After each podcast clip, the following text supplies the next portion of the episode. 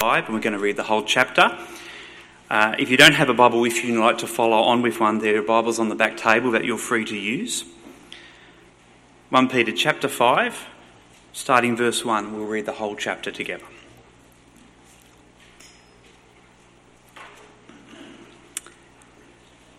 To the elders among you, I appeal to you as a fellow elder and a witness of Christ's sufferings, who also will share in the glory to be revealed. Be shepherds of God's flock that is under your care, watching over them, not because you must, but because you are willing, as God wants you to be, not pursuing dishonest gain, but eager to serve, not lording it over those entrusted to you, but being examples to the flock. And when the chief shepherd appears, you will receive a crown of glory that will never fade away. In the same way, you who are younger, Submit yourselves to your elders. All of you, clothe yourselves with humility towards one another, because God opposes the proud, but shows favour to the humble. Humble yourselves, therefore, under God's mighty hand, that he may lift you up in due time. Cast all your anxiety on him, because he cares for you. Be alert and of sober mind. Your enemy, the devil, prowls around like a roaring lion looking for someone to devour. Resist him, standing firm in the faith, because you know that the family of believers throughout the world is undergoing the same kind of sufferings. And the God of all grace, who called you to his eternal glory in Christ, after you've suffered a little while, will himself restore you and make you strong, firm, and steadfast. To him be be the power for ever and ever. Amen. With the help of Silas, whom I regard as a faithful brother, I have written to you briefly, encouraging you and testifying that this is the true grace of God. Stand fast in it. She who is in Babylon, chosen together with you, sends you her greetings, and so does my son Mark. Greet one another with a kiss of love. Peace to all who are in Christ.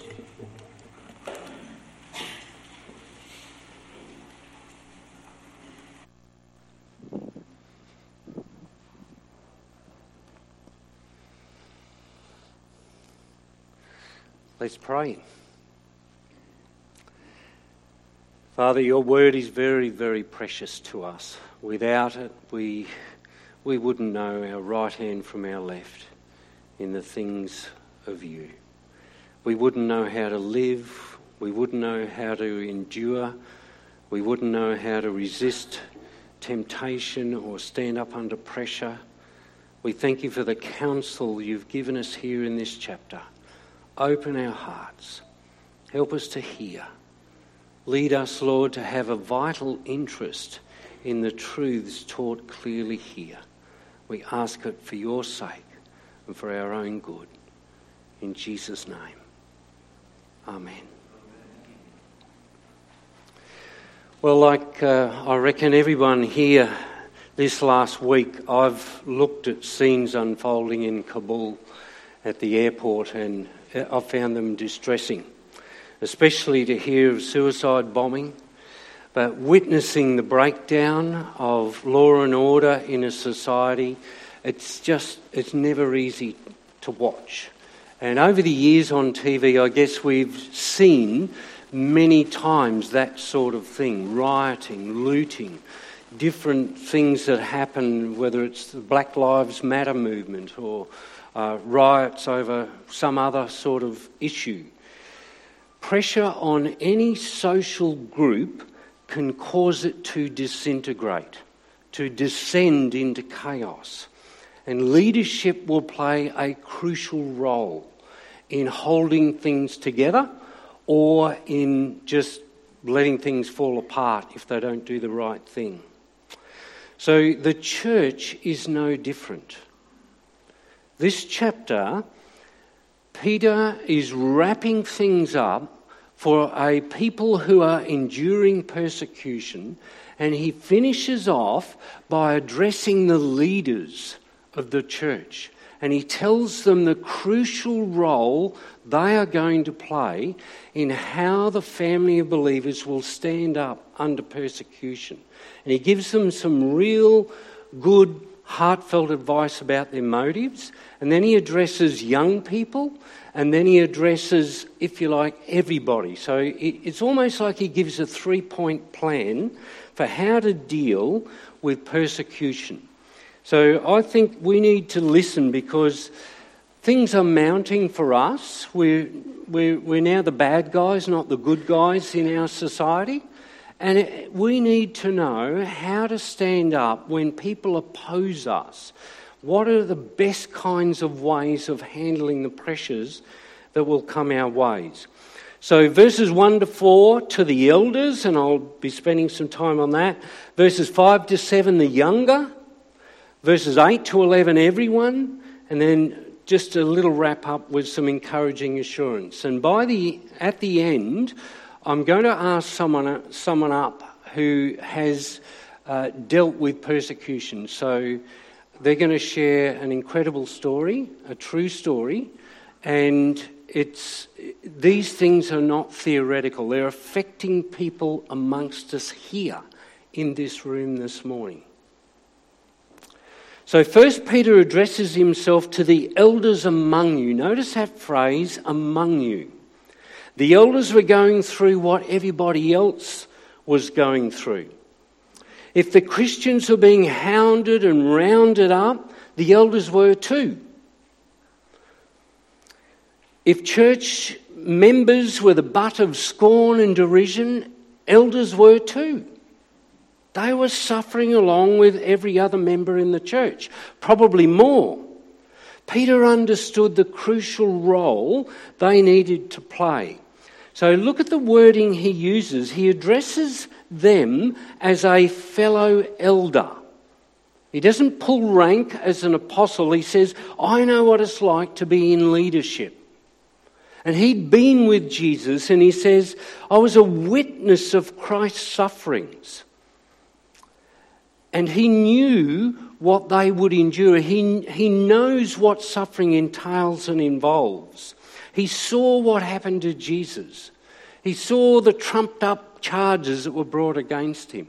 And he knew the pressures in his own heart to recant. Three times he denied the Lord. This wasn't theoretical for Peter.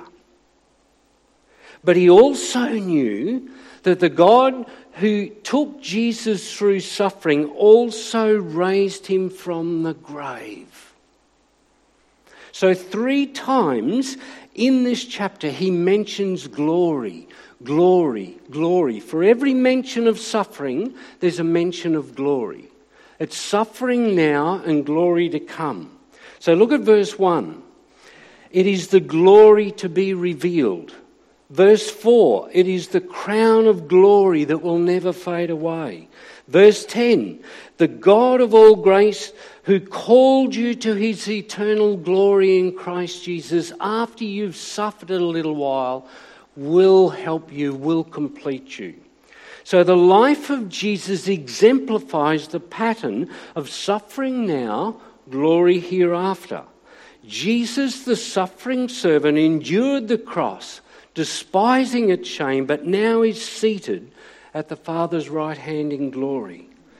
Peter's words remind us that we also are going to suffer. Through much tribulation, we enter into the kingdom of heaven. That's, that's how it works in a fallen world. But God promises to be with us. This week, uh, I climbed Quamby Bluff. I'd never climbed it before. I, I completely underestimated what was involved. I'd read on the website beforehand one of the easiest climbs in, in the Western Tiers, and I thought, oh, all right, that sounds all right. I didn't even put my gaiters on. So then uh, I, I, didn't go very far, and I, you know, get my gaiters out, put them on, I had my backpack. On the way down, I, I nearly got lost. I was by myself. I should have listened to David Meadows. He told me never go bushwalking alone. And sure enough, I, tr- I, I stepped over a rock, trod on a root, rolled over on my ankle and cracked my left shin on a rock. And I'm writhing around there going, oh, you know, there's, there's no one to share the misery with. you think, oh, what's, what's going on here? And then the previous week when I'd gone bushwalking, I'd had a bath. And all I could think when I got home, it was, was when I get home, I'm looking forward to my bath. I'm going to get in the bath. I'm going to soak. And I'm just going to, you know, I'll be a lot better. So when we go through suffering, think of the glory. Think of the bath. Think of what is to come. Think of what lies ahead. That is helpful. And he's urging the Christian leaders and he's urging the believers to think along those lines. When you're going through stuff, think about what lies ahead. Now, when he addresses the elders, listen to what he says. He's quite clear about what they need to do. Verse 2, he says, Be shepherds of God's flock that is under your care, watching over them. God's flock. You think about a flock of sheep and how vulnerable they are. They need looking after, they need shepherding because they're vulnerable. There's lambs among them. They, they do their own thing.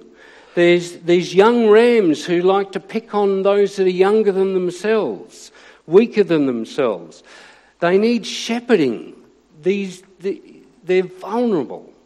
And he, he uses that imagery because God's people, particularly those who are younger and, and less experienced in the ways of God, are particularly vulnerable to Satan and his tricks and his devious ways. And just a little bit further on, he's going to talk about Satan prowling around like a roaring lion. So if a, if, if a lamb meets a lion, you don't have to be Einstein to work out which one's going to win.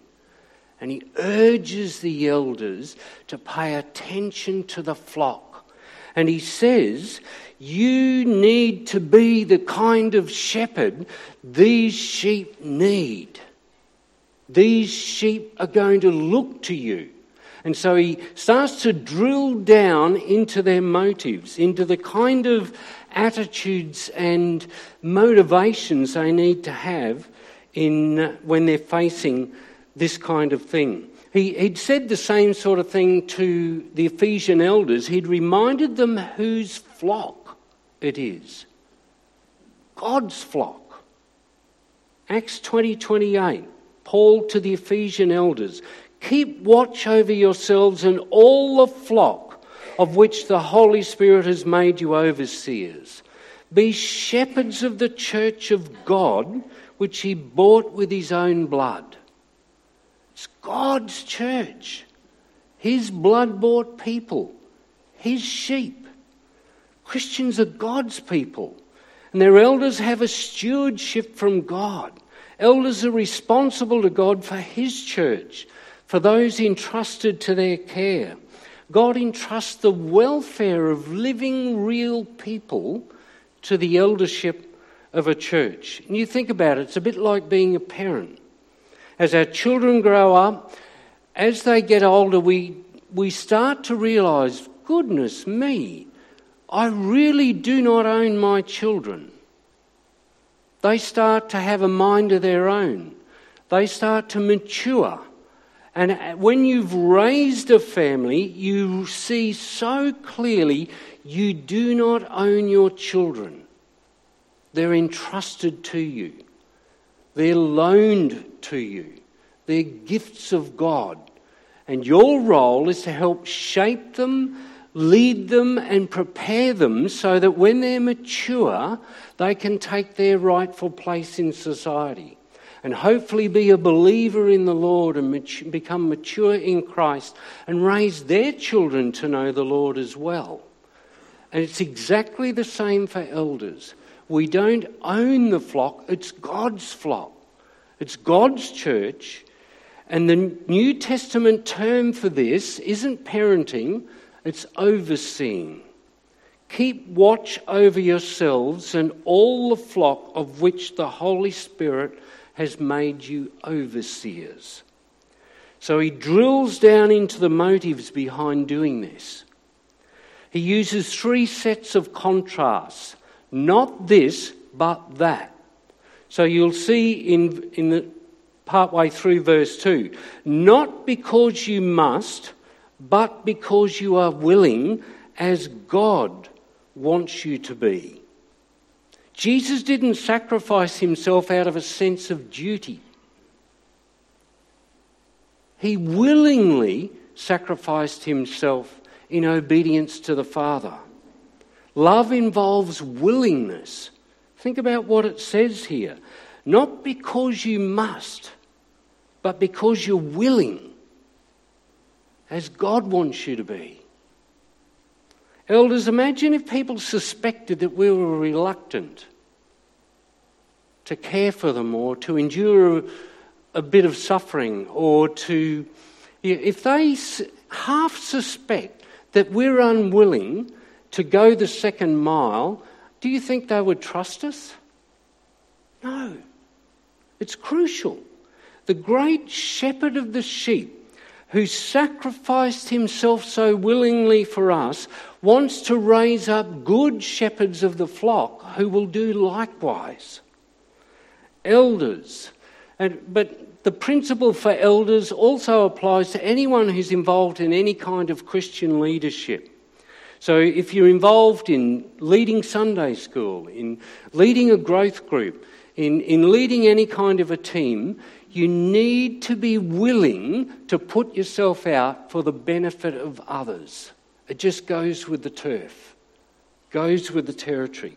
Teachers know this about classes. Parents know this about their children. You need to be willing. You can't do it begrudgingly. Although people will pick up on that and realise this person doesn't care. It's fertile training ground, learning to serve, because down the track, God is going to want to raise up leaders for His church who have enormous responsibility for the welfare of people. And they need to be able to give themselves to that task willingly. But let me make a point. This doesn't mean that elders should be people pleasers or doormats. We're not there to do whatever people want. Jesus did not try to meet everybody's needs. Many times people wanted him, they pleaded with him, stay in our village, there's more sick people. Stay. And he said, No, I need to go on here and I need to go there, and I'm going to go to Jerusalem and I'm going to be crucified and on the third day raised from the dead. And he, he moved on. He wasn't there just to meet all the needs and expectations of others, he was there to serve God, to do his Father's will. Father, if it be your will, let this cup pass from me. Nevertheless, not my will, but yours be done. That's the kind of attitude that elders need to have a willingness to serve God amongst the people, they're amongst the flock. So sometimes willingness to serve as God wants us to serve can leave us in the same position as Jesus, disappointing people because we haven't fulfilled their expectations. But we're not there just to do what people want, we're there to do what is needed amongst them. And sometimes they might refuse the help, or not want the help, or not recognize the help in at least one church I pastored, trying to meet everyone's expectations for a pastoral visit, just about, it brought me to my knees. I, I couldn't, I, I just about internally collapsed because I couldn't live up to everybody's expectations. There's only one of us, one, one me. There's, the elders need to learn our limitations under God. We serve the Lord, the Lord of the church. We, we need to serve our families as, as men leading our families too in the same kind of way because it's God's church, God's gospel, God's kingdom, God's people, and He deserves our deepest willingness, but it's what He wants done. Not necessarily what everybody else thinks needs doing. So we need discernment in this if we're to do it willingly and not just be worn out on the anvil of everybody's expectations. Next, he's, the next not but contrast is not pursuing dishonest gain, but eager to serve. Again, there's an eagerness, willingness in the first one, eagerness in this one. So, willingness is counting the cost and saying, Yep, I'm prepared to do it. Eagerness is a readiness. It's, a, it's got that positive note of, of anticipation and wanting to do something. We're told elsewhere in the scriptures if anyone desires to be an elder, is eager to be an elder, he desires a noble task.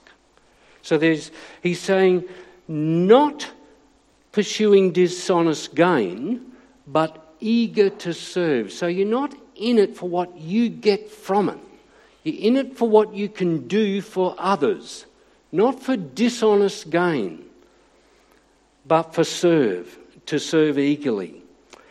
When I took a year off in 2015, I needed to do a heart check.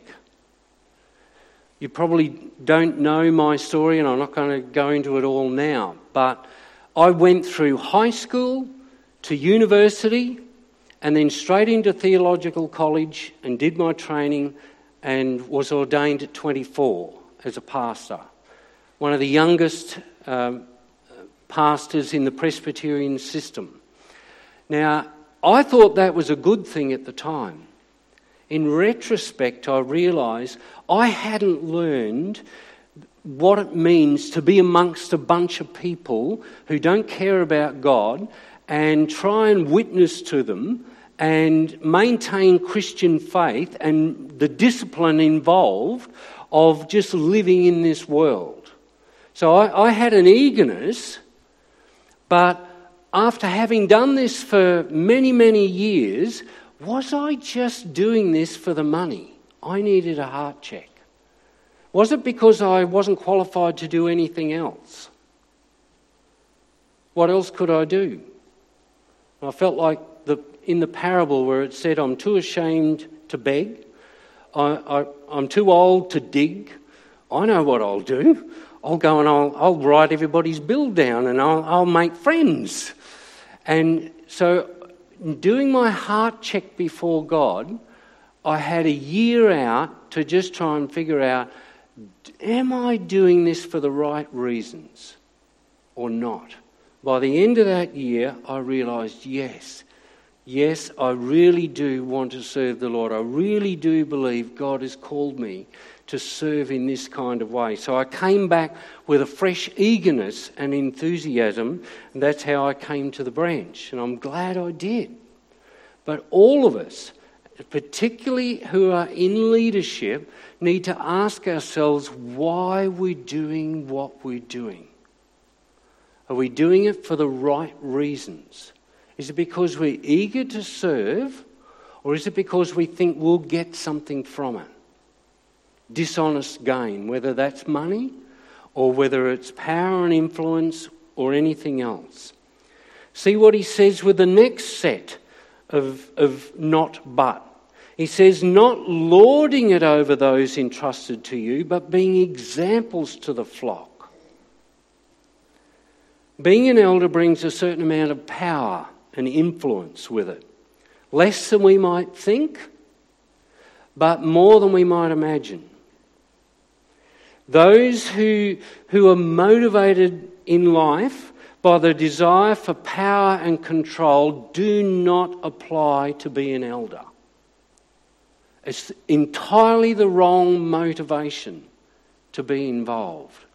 But people who have an aspiration for power and control over others are often attracted to leadership positions in a church. We need to be wise about who we choose and have as our leaders. Because if they're in it for the wrong reasons, when persecution and difficult times come, guess who they're going to be on the lookout for? It won't be you, it'll be themselves. Because they'll want what they're in it for rather than what they're doing it for for the benefit of others. So, becoming an elder is really a sacrifice, and we need to do these heart checks, not unwilling, but willing. Not for dishonest gain, but to serve. Not because you must, but because you're eager to serve Jesus' people. And this is so crucial. And then, verse 4, he sort of gives uh, an encouragement, if you like. If elders oversee the flock as God intends, they will receive an unfading crown of glory from the chief shepherd Jesus when he returns. There can be no greater incentive than to be awarded that imperishable wreath of victory, that crown of glory. It isn't going to fade like the Olympians' gold medals that will eventually, you know, not be quite as shiny and they could get stolen. Um, nothing can compare with the reward of building up God's people to know and love Jesus and stand firm under fire. That will last forever. God will build his church, and the gates of hell will not prevail against it. So, Peter now moves to the next stage of his three point plan. He's addressed the elders and pretty comprehensively. He now addresses younger people says, Younger people, humbly submit to the wisdom of your elders. So, verses 5 through to 7. In the same way, so with the same kinds of self reflection and attitudes, you who are younger, submit yourselves to your elders. All of you, clothe yourselves with humility toward one another, because God opposes the proud, but shows favour to the humble. So Peter's addressing those who will be following leaders, elders. Inevitably, they are mostly younger people, not all, always, though. And it's never so crucial as when the church is undergoing persecution. It requires the deep grace of God to submit to your leaders when you think you could do a better job. It requires humility to trust that others may know more than you about a situation and the best way to tackle it. Maybe you don't have all the facts and they do. It requires real humility to bear with the imperfections of our seniors and their shortcomings and resist the temptation to dishonour them and reject their counsel and try to take over. That would be disastrous in a time of persecution. The fall of Adam and Eve show us what happens when people think they know better than God. And it leads to disaster. So Peter reminds these suffering Christians about the truth of Proverbs 3:34. God opposes the proud but gives grace to the humble. He'll do that for the elders if they're proud, but he'll also do it with younger people if they're proud. Pride will bring us into a collision course with God, and we won't win that contest. I find it chilling to think about what it must be like to have God as your opponent. He opposes the proud. It'd be like Pharaoh, Pharaoh who, who wound up drowned in the Red Sea. Be like Satan, who's going to be cast into the lake of fire. You can't win against God. So, verses 6 and 7 show younger people a way forward. Be humble, submit to the elders, and wait for God's timing. Take the attitude of David. He'd been anointed as king, but Saul was still on the throne and he refused to take matters into his own hands and usurp authority, even though God had promised the kingdom to him. And he said, No. And he resisted urgings from his own men to try and kill Saul when he had the opportunity. Don't take matters into your own hands. Wait for God's timing. He's got a better plan than you and I can dream up. So be humble, submit to the elders, wait for God's timing. and cast your anxieties in the meanwhile on God who cares for you and for everyone else who's undergoing persecution. Many a disaster could have been averted if people heeded the advice of their elders instead of their peers. Think about King Rehoboam in the Old Testament, Solomon's son. Solomon dies, Rehoboam takes over. He asks the older men who'd been advisors of Solomon, What should I do with these people? They advise him, treat them well, look after them, show them you care for them, and they'll, they'll serve you with their lives. And then he went to his young peers. He said, What should I do? And they said, Beat them, whip them, show them that, that my waist is going to be, my, my little finger is going to be thicker than my father's waist. So when they, after three days, they all came back together and, and Rehoboam told them which way he was going to go. And he said, I'm going to really get the best out of you guys. I'm going to drive you into the ground. You've been so weak and slack under the blessings of my father. And they rebelled. The kingdom was split, and Israel never recovered. It was forever split in two from that time. So, young people, I just encourage you think through the implications of trying to seize control, especially if you don't know all the facts, especially if you haven't had much experience. Try and work with the leadership that you have and honour them. Make their job as easy as possible, not as complicated as possible. Because under times of persecution, the temptation will come to just take matters into your own hands, but doing that is going to be disastrous. So he now moves to the third point.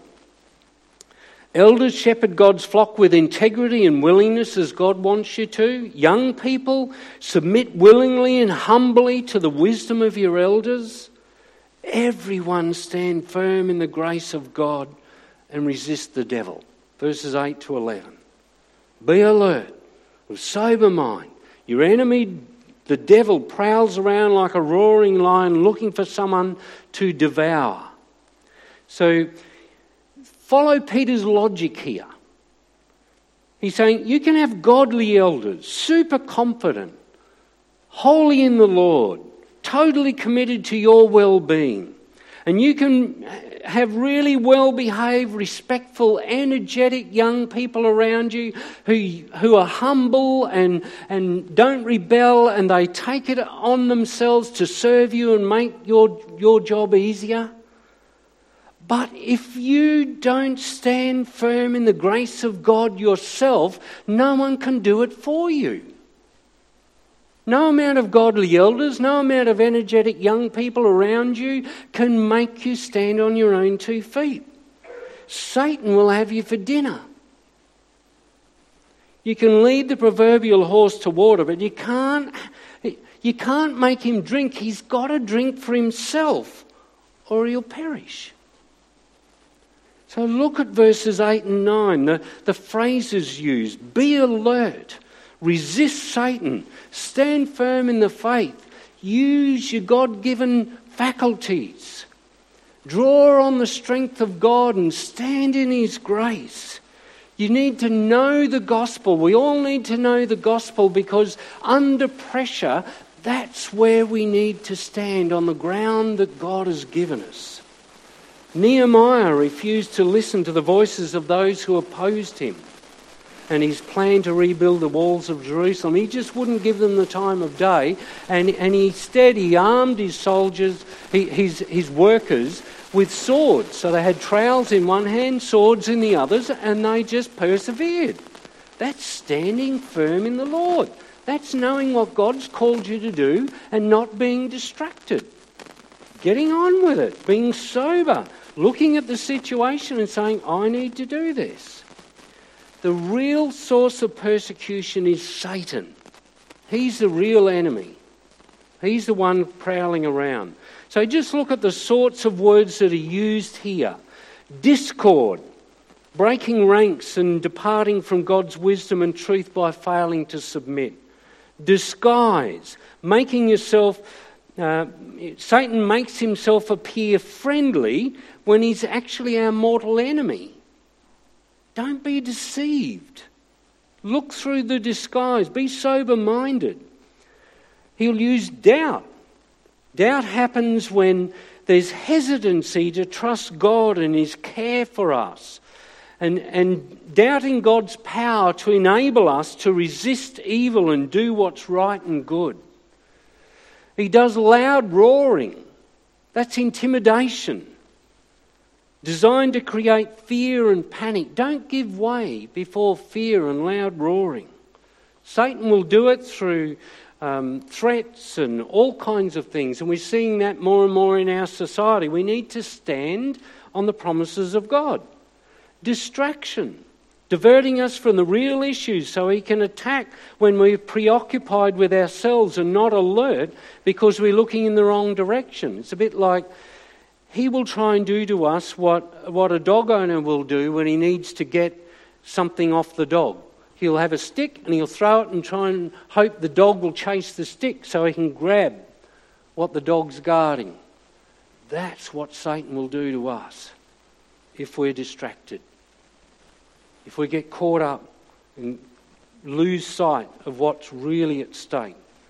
And he's out for keeps. He's not known for mercy. He devours, he consumes. The stakes are high.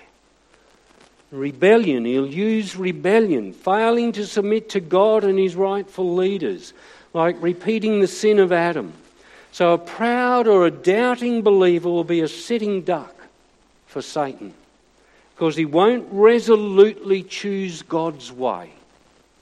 He will always be vulnerable, not because he doesn't have the right people around him, not because he doesn't have um, people who will help him, but because he thinks he knows better or because he doubts that God is, will be with him to stand up under persecution. So Peter wraps up his three point plan just with some quick encouragement, some final greetings, if you like, verses 12 to 14. I won't spend any real time on it. He just says, Be confident in God's grace and stand fast in it. Verse 12. Stand fast. Verse 13, know that you're not alone. Your Christian brothers and sisters in Babylon, which is probably code for Rome, who are also undergoing persecution, they send their greetings to you. The inference is that by the grace of God, they're standing firm, and so you can too by the grace of God.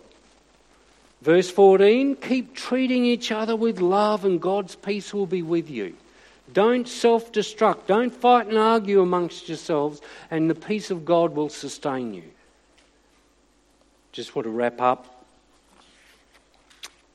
I'll remind you of the, the words in verses 10 and 11 of this chapter. And the God of all grace, who called you to his eternal glory in Christ, after you have suffered a little while, will himself restore you and make you strong, firm, and steadfast. To him be the power for ever and ever. Amen. Let's pray. Heavenly Father, we stand in need of your grace. We are weak people, weak in ourselves, greatly tempted to protect ourselves rather than lay down our lives for others, greatly, greatly tempted to want good things for ourselves and neglect the needs of others or that they might have the same kind of aspirations. Father, will you grace your church broadly, and this church in particular, with leaders that are eager and willing to serve you? Leaders who will stand firm in the grace of God who will not give ground to the enemy, and who will model to younger people what it means to stand firm in the faith, to resist Satan, and his loud roarings and all, all his bravado, all his lies and deceptions, and to trust you. Give us encouragement, Father. Only you can do this. We do not have within ourselves the capacity to do this. And so we go to those promises never will I leave you, never will I forsake you. I will build my church. The gates of hell will not prevail against it. Thank you, Lord. Will you please help each of us, whether old, whether leaders, whether young, whether not leaders, to trust you, to know the God of all grace, to know Jesus Christ who lived and died and rose again for sinners, that we might stand firm, confident that Christ died for our sins according to the Scriptures and rose again on the third day. This is where we stand on holy ground. In Jesus we pray. Amen.